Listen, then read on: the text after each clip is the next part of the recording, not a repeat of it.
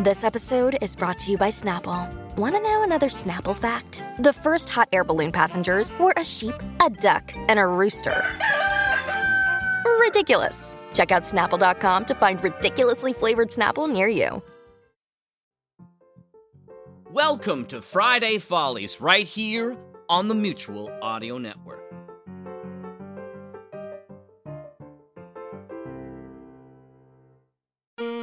Hello, I'm Old Man 2022, and I'm about to shuffle off this mortal coil, whatever the heck that means, and before that little whippersnapper snot-nosed 2023 comes in, we have one more Friday Follies for you. Today, we start off with Bells in the Batfree, where you get to hear what the crew does after the show ends. Oh, I can't think of anything I'd rather know about. Not.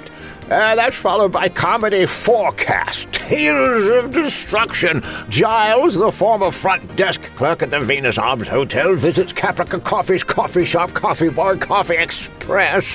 There, he runs into Cap, the hotel bell captain. Over a seemingly magical cup of coffee, Cap recounts stories of Danny Hillcrest's attempts to shadow Miss Abby Fallmarker at her job. Where was I? Oh, yes, and that's followed by Technical Difficulties, number 41. It's Happy Food Day, bum wraps, presidential turkey, and a visit from Oz.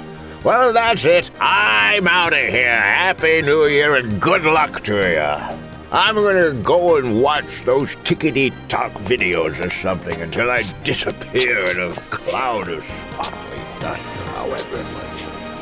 Friday Follies Mutual Audio Network.